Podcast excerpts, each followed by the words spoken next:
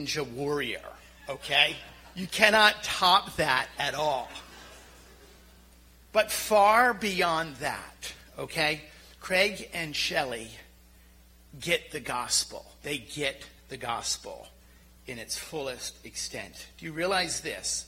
And Craig probably will not tell you 11 years they have lived in Indonesia, nine of them in Papua. Within the last two years, the Church of Jesus Christ was planted. Do you realize nine years of investment? When it says this, um, let me read to you. It says in Isaiah chapter 61 For as the earth brings forth its sprouts, and as a garden causes what is sown in it to sprout up, so the Lord God will cause righteousness and praise to sprout up before all of the nations. What an absolute testimony of that we have as a privilege to be before us today. Craig and Shelley, we love you. We pray for you. This is the first time that we actually get to meet face to face. And so may the Lord bless you, my brother. Thank you. Wow, man. After an introduction like that, I feel like I should come doing backflips onto the stage or something. It's quite the, quite the introduction, but Oh, man, we are uh, so glad to be back here with you guys. It has uh, been five years since we've been back here. Um, for those of you who don't know, we used to, we went through training with New Tribes um, back in, uh, what would have been 2003, I think. So about 14 years ago, and that's when we came to church, came to Big Woods, fell in love with the Big Woods family here. And so a lot of new faces out there, but thankfully a lot of familiar faces, so this is really cool to see. Um, but it is so good to, to be back here with you guys. Um, I was just telling Zane that we were, you know, just driving into Pennsylvania. We just we love Pennsylvania. Um, we're from Michigan. It's totally flat, and so as we get into Pennsylvania, we see the, the the mountains and everything. We just love it. And this time we came in. We left New York City and came into Pennsylvania, so Pennsylvania looked even better than it ever has. Um, man, it was good to get out of New York City, but I I, I realize I am not a big city person, so. Anyways, um, yeah, we're going to be sharing more about what God has been doing in uh, Indonesia, in Papua, in the Sunday school hour. So I really encourage you guys to come back for that time. But right now, um, I want to share with you guys something from the Word that God has put on my heart. Obviously, being a missionary, um, we get a lot of opportunities to speak. We get a lot of opportunities to be in, you know, in front of people like you, like I am right now. Um, and obviously, as a missionary, my heart, my passion is to see the lost. Sometimes, as I as I have an opportunity to speak and share with people, um, I, I'm always contemplating, okay, how can I get people that I'm speaking to to have this same passion that I have, to have this excitement that I have? How you know how can I how, how can I convey that to them? How can I get that across to them? And um, this time, as I was thinking about what to share about, um, I kind of went back into, I guess, my own life and what God used to impact me, or I guess I should say, light a fire under me um, to share the gospel, to, to get excited about what, what God has done, to have a passion for reaching the lost. And as I thought about it, it was kind of funny because what got me to the point of having a passion for reaching the lost or sharing the gospel was actually the gospel. And so as I went back and I thought about it, and, and and actually, what it was is it was coming to that, first of all, an understanding of the gospel. And then as I went along in my Christian life, coming to a deeper understanding of the gospel. Really understanding of who I was before Christ and who God made me in Christ. Um, and that's kind of what I want to talk about today. Um, I want to talk about uh, a couple people from Scripture um, who had an encounter with, with God. I want to I want to talk about a couple people from Scripture who, um, as I'd like to put it, and we're going to see in Isaiah, they saw the Lord. And I'm not talking about seeing the Lord with, with their physical eyes. Some of these people did. We know that from Scripture. Many people saw God, um, saw the Lord in that way. But I'm talking about seeing the Lord in an aspect of coming to a deeper, fuller understanding of who He is and what He's done. So the first guy I want to talk about. Um, and we're going to be uh, we're going to be flipping through some scriptures here, but I don't even necessarily want you to turn to them until we get to Isaiah. Um, but the first guy I want to talk about is Job. We all know Job. The guy's got a, a book of the Bible that is written just about him, you know? So we all know Job, and we, we start out the, the book of Job, and it talks about Job being a blameless man. He was close with God. He had, he, he had a relationship with God. In fact, when Satan comes to, to before God, you know, God is like, hey, look at my servant Job. Like he's he's using Job as like, hey, this this is a guy who is after my own heart. So we have Job. He is uh, he's a good guy. He knows a lot about God. Um, but there comes a point in Job's life where he sees the Lord, where he gets a deeper understanding for who God is. And it says in Job 42, verses 5 through 6, Job says this. He says, I had only heard about you before, but now I have seen you with my own eyes, and I take back everything I said. I sit in dust and ashes and show my repentance. So this is a guy who already knew a lot about God, was close with God, and then God opens his eyes just a little bit more to see a little bit more of who he is, and Job's like, Are you kidding me? I only heard about you before, but now I've seen a little bit more, and I'm like, he's like, I'm done. I just, I'm just going to sit here in dust and ashes. I take back everything I said. You're God, I'm not.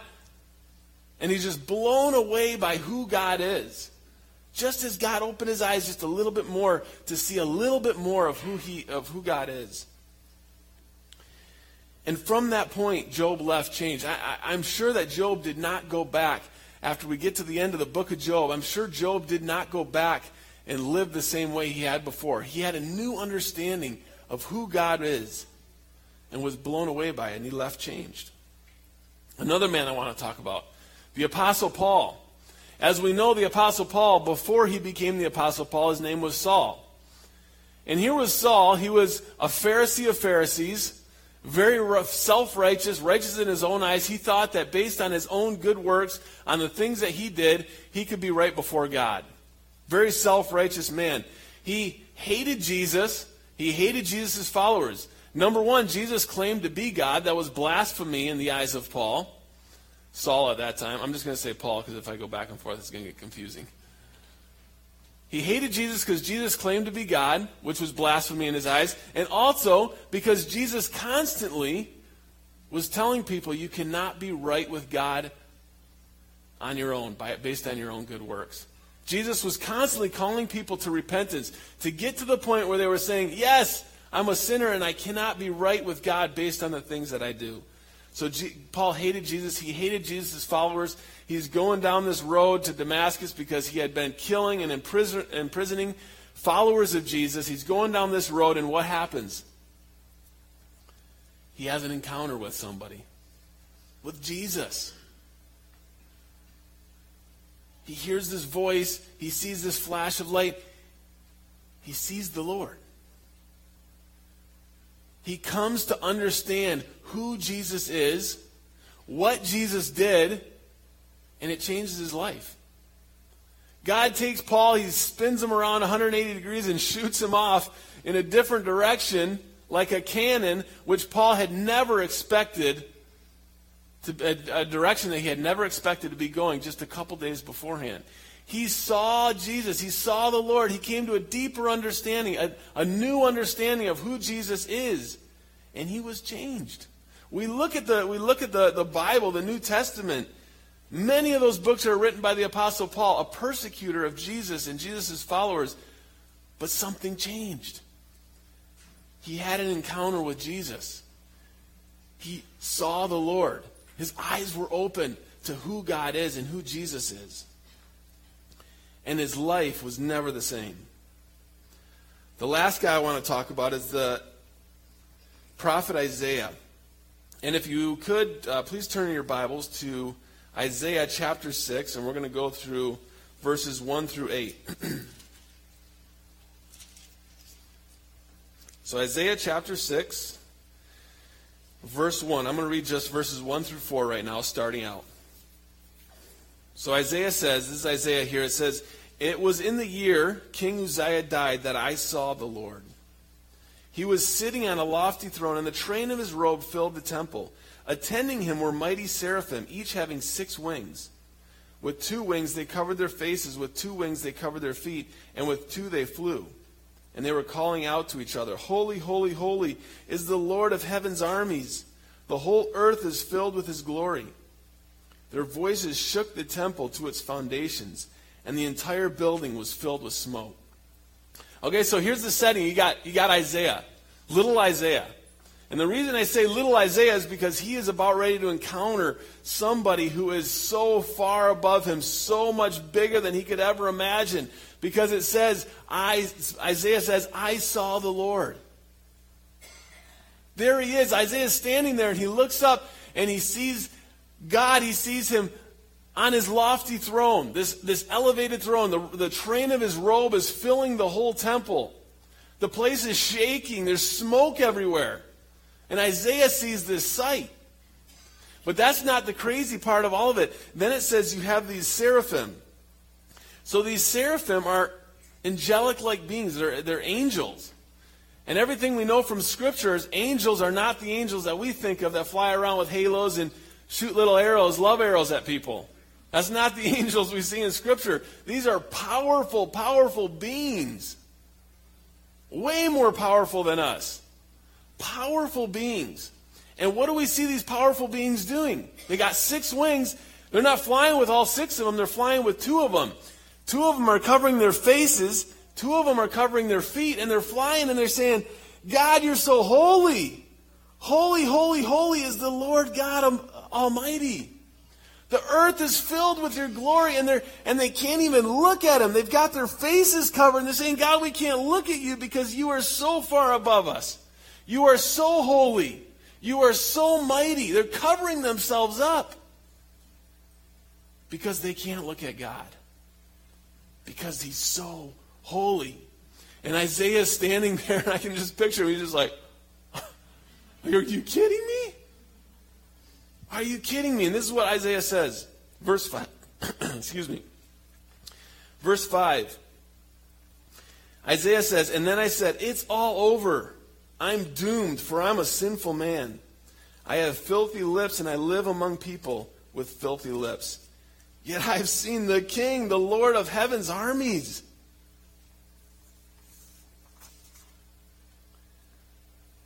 Isaiah looks up. He sees God. He sees these seraphim that can't even look at God, even though these are powerful angelic beings. He sees God in his awesomeness. And the first thing he thinks is like, no way. God is so holy. God is so far above me. He is, he is so unlike me. And he's like, I have just seen this perfect, holy, righteous God, and I'm a sinner. The first thing he realizes in all of it is, is the huge gap between him and God. He says, I am sinful. He's like, just kill me now. I'm done because I'm a sinner and I have seen the Lord of hosts, the Lord of heaven's armies. His unworthiness became so much more evident in the light of God's worthiness. His unholiness became so much more evident as he looked at God's holiness and he was blown away and he's like, No, woe is me. I'm a goner because he saw the holiness of God and he realized his own sinfulness.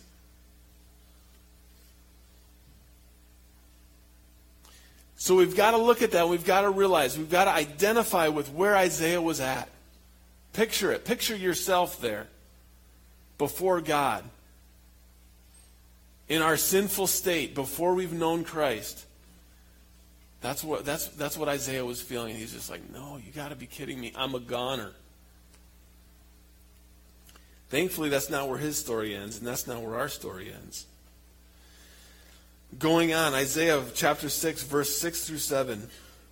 It says, Then one of the seraphim flew to me with a burning coal he had taken from the altar with a pair of tongs.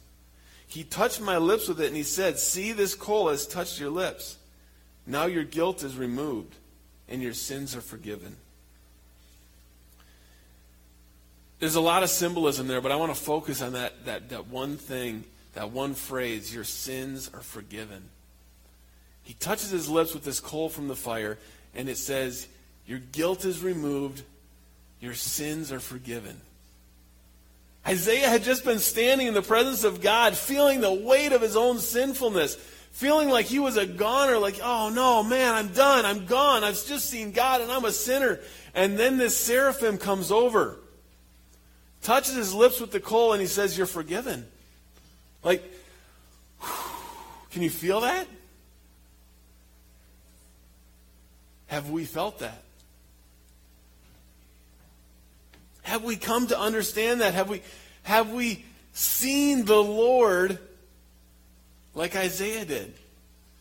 Have we come to the point where we've been standing before the Almighty God, like pulling our hair out, like, no, you got to be kidding me. That's God. I am nothing like Him. Have we come to the end of ourselves? We're like, we're a goner. And then have we been there where we're standing and we just feel God's grace wash over us? And it's just like, oh, that's how Isaiah felt. That's what happened to Isaiah. And God's grace washes over him. It says, Your sins are forgiven. You've been cleansed. And then we go on from there. And this is what I really want to talk about today. It says in Isaiah chapter 6, verse 8 And then I heard the Lord saying, Whom should I send as a messenger to this people? Who will go for us? And I said, Here am I, send me. Okay, so God's there. Isaiah has just felt the weight of his sinfulness in the light of God's glory, and then he just felt his sins just poof, just drop off of him, being forgiven like that. He's just he's just totally been forgiven of his sins, and then God says, "Hey, I got a message.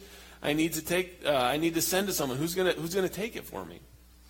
And you know, in looking at this, you know, it, we have to we we look at this and we say, okay, what did what was Isaiah's response? We already read his response, I know, but you know, we look at as what was his response? You know, was he did he contemplate? You know, like, okay, hold on, um, God, just one second here. I got to just check my schedule because I've got a lot going on next week. So, you know, or was it like, you know, well, God, somebody more experienced, somebody older than me would probably be better, or you know, like, God, I'm I'm a little too old. You know, maybe you should send a younger guy.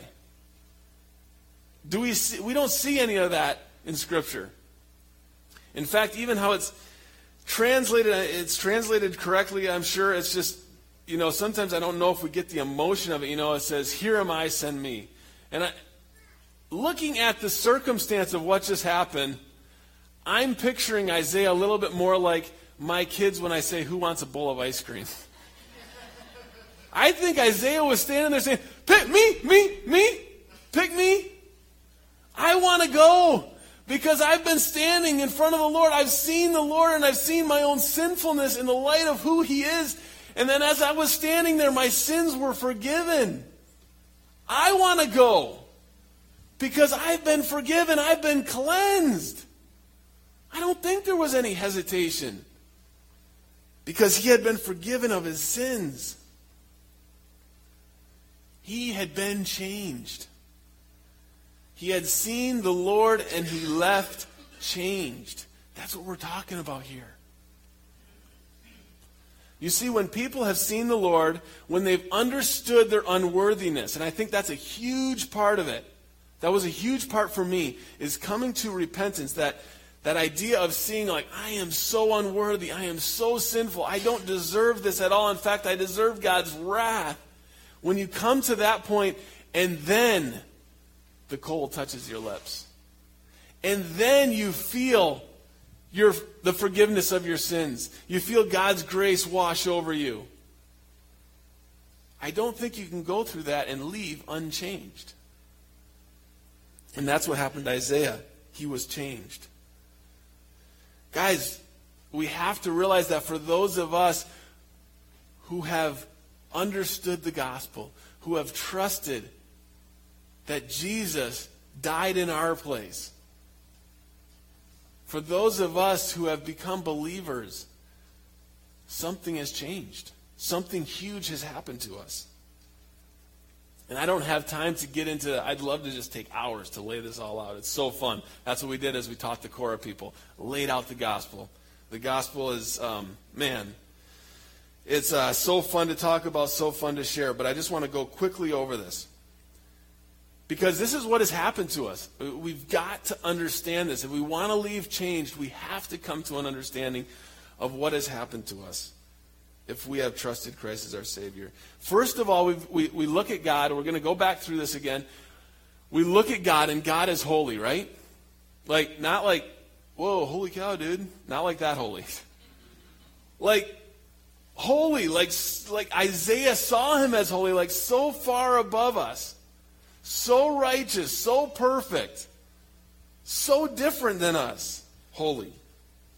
And then you have man on the other side, that's us, so sinful, so unlike God.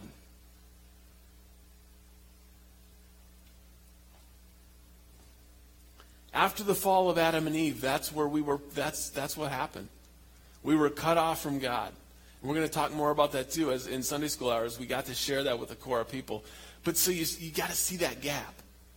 God is so far above us. We are so far below him. It says in Romans 3:23, all have sinned and fallen short of God's glory. So our natural instinct is like, okay, pull myself up by my bootstraps and I got to work this out. I got to work hard. God, I'm going to be going to church a lot. I'm going to be praying, doing this, and that's going to make me right with God. But that doesn't work. Because it says just before that in Romans 3:20, for no one will ever be made right with God by doing what the law commands. The law simply shows us how sinful we are. There's nothing we can do to make ourselves right with God. Absolutely not nothing. The fact of the matter is is that without Christ we are totally lost, totally helpless, separated from God. And the penalty for these sins, as we know, is death and separation from God for eternity. That's why Isaiah was standing before God, like pulling his hair out, like, no, just kill me. Because I'm a sinner, and that's what sinners deserve death and eternal separation. Like, I don't deserve to see God. That's why he was so undone. And we have to get to that point where we realize who we are apart from Christ. So that's the bad news. That's the, that's the tough part about the gospel is because it always has to start with the bad news because the good news can't be good until you've understood the bad news. That's the bad news. That's why Isaiah was so undone.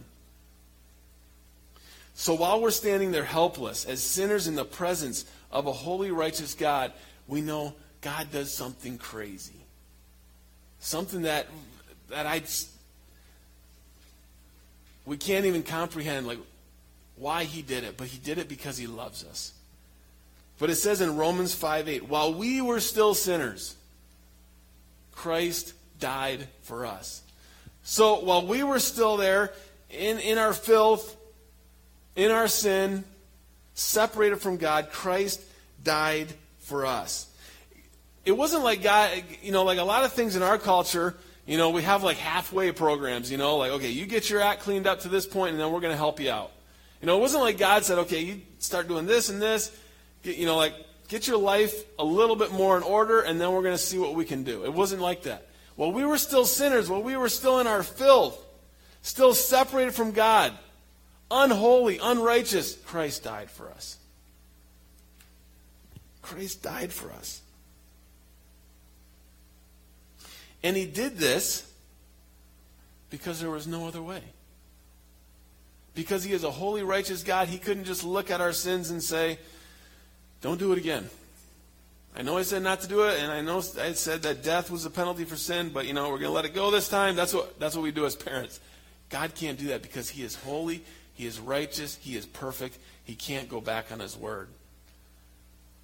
And since we had fallen into sin, we deserve death. We deserve separation. And yet God in his love said, you know what? I'm going to take that that penalty, I'm going to take it on myself. I'm going to take it for you. And so he took the punishment that came with the sins. He took all of our sins. He, he took them upon himself. And he took the punishment that comes along with those. And he died in our place. And because he was sinless, death didn't have power over him. Death couldn't hold him. And so, as we know, he rose again on the third day because he is God. And he is perfect. He is sinless. And so death couldn't hold him down. And so now it says in Romans 5:16, for Adam's sin led to condemnation, but God's free gift leads to our being made right with God, even though we are guilty of many sins. Do we get that? Like, like here we were, in our sin, in our filth. Adam had plunged us into separation from God. But when Jesus died, he made a way for us to be taken out of the family of Satan and being put into the family of God. And this is open to all of us, as we know. This is a free gift of God. And for those of us who have accepted what Christ has done on the cross for us, things have changed. Right? Things have changed. Something huge has happened to us. For those of us who have been, been made right with God, just like Isaiah, we have been cleansed. We've been forgiven. So remember, guys, remember where we started. We have to get this. I think it's so key to get this, to get this understanding. We have to get to the point where Isaiah was, where he was standing before God and he was undone. We have to get there. We have to remember where we started. It says in Romans 3, Romans chapter 3, it says that we are unrighteous. We're sinful apart from Christ.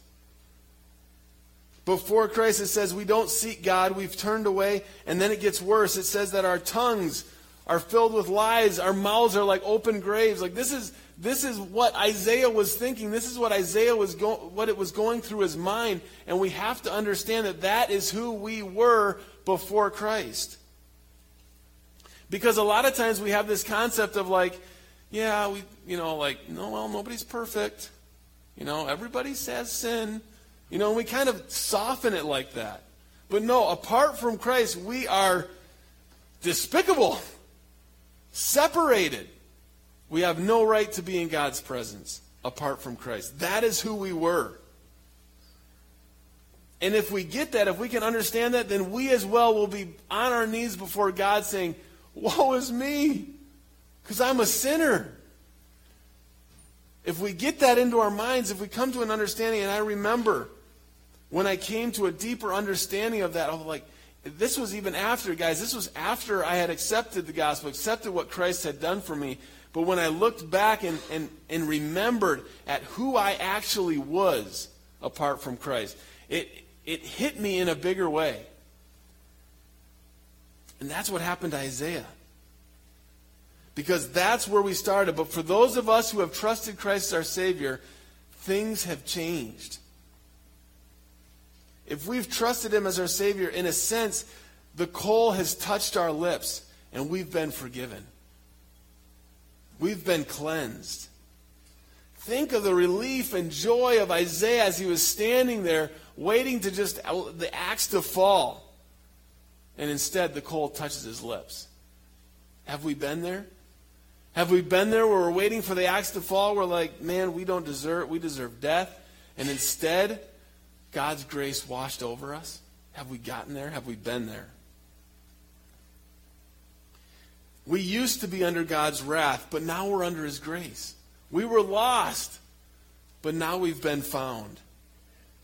It says in Romans 8:15, "You did not receive the spirit of slavery to fall back into fear, but you received the spirit of adoption as sons by whom we cry, Abba, Father." Like we've been adopted into the family of God. Like that's where we were, children of Satan, and now we've been adopted into the family of God. And as you guys know, adoption is a, is a pretty close thing to my heart right now because we got a, a new little boy as of two months ago.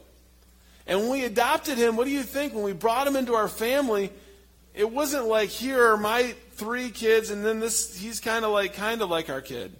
No, that's not how adoption works. That's my son. He's been brought into my family. He has a new name. As of four days ago, he has a new citizenship. He's an American citizen. He's a Schaefer. And there's no difference. That's my son.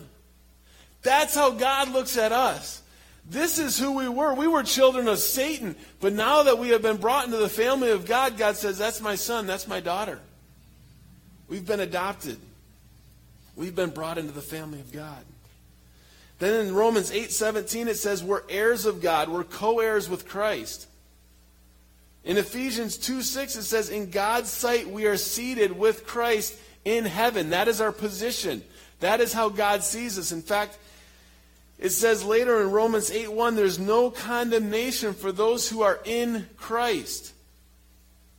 Do you guys get that concept of in Christ? Like when God looks down at us, he doesn't see us, he sees Christ. He sees us in Christ. We're covered by the blood of Christ. When he looks down, he says, That's my son, who I love. We're covered by Christ. We're in Christ. In Ephesians 1 19 through 20, it tells us that the same power that raised Christ from the dead is inside of us. Like, guys, and we have to, okay, this is all good to remember, but we got to remember where we were. We were objects of God's wrath, and now the Holy Spirit is living inside of us. Like, that's what blew Isaiah's mind. Is he was looking at like he was a he was an object of God's wrath, and then his sins were forgiven. We were objects of God's wrath, and now we're sons and daughters of the King. And the Holy Spirit, like God, is living in us. I mean, it's just crazy. But that's what God's Word tells us. Do we get this? Because I believe if we get this, when we get to this point, when we see the contrast, then we'll be like Isaiah. We'll be blown away like Isaiah was. Just like Isaiah was, he wasn't contemplating.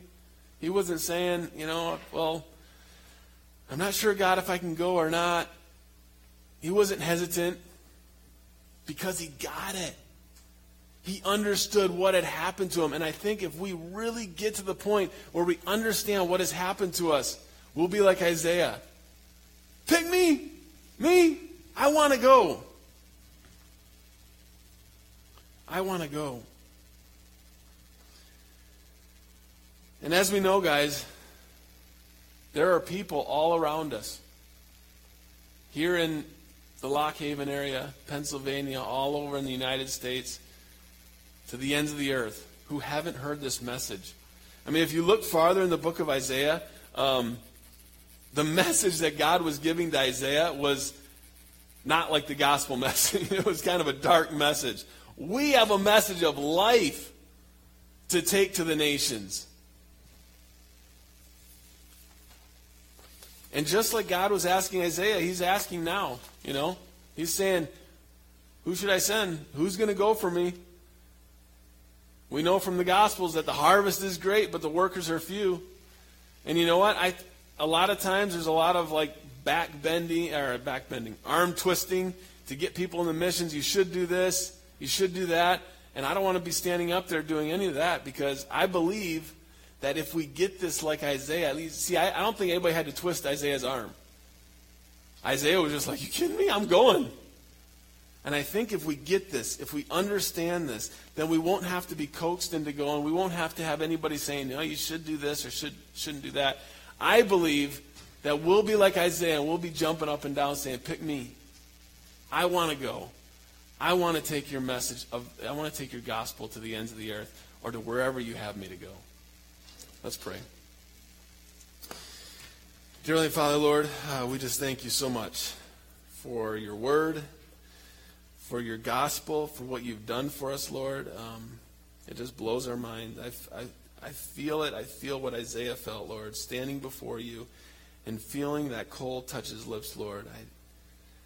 I, I pray that we would all feel that. We would all remember that feeling And when we felt grace wash over us, Lord, and we felt our sins being taken away. And um, man, what an awesome, awesome thing. What we can't even thank you enough. We can't fully comprehend it sometimes what has been done for us, Lord. And and yet we stand here. We thank you for what you've done for us, and we just pray, Lord, uh, that we would come to a deeper understanding every day of the gospel and what you've done for us, Lord, so that we would be like Isaiah and we would want to be used in any way that you want to use us, Lord. We just thank you so much for your love for us. We thank you for what you've done. Pray that you would be honored in our lives today. In your name, amen.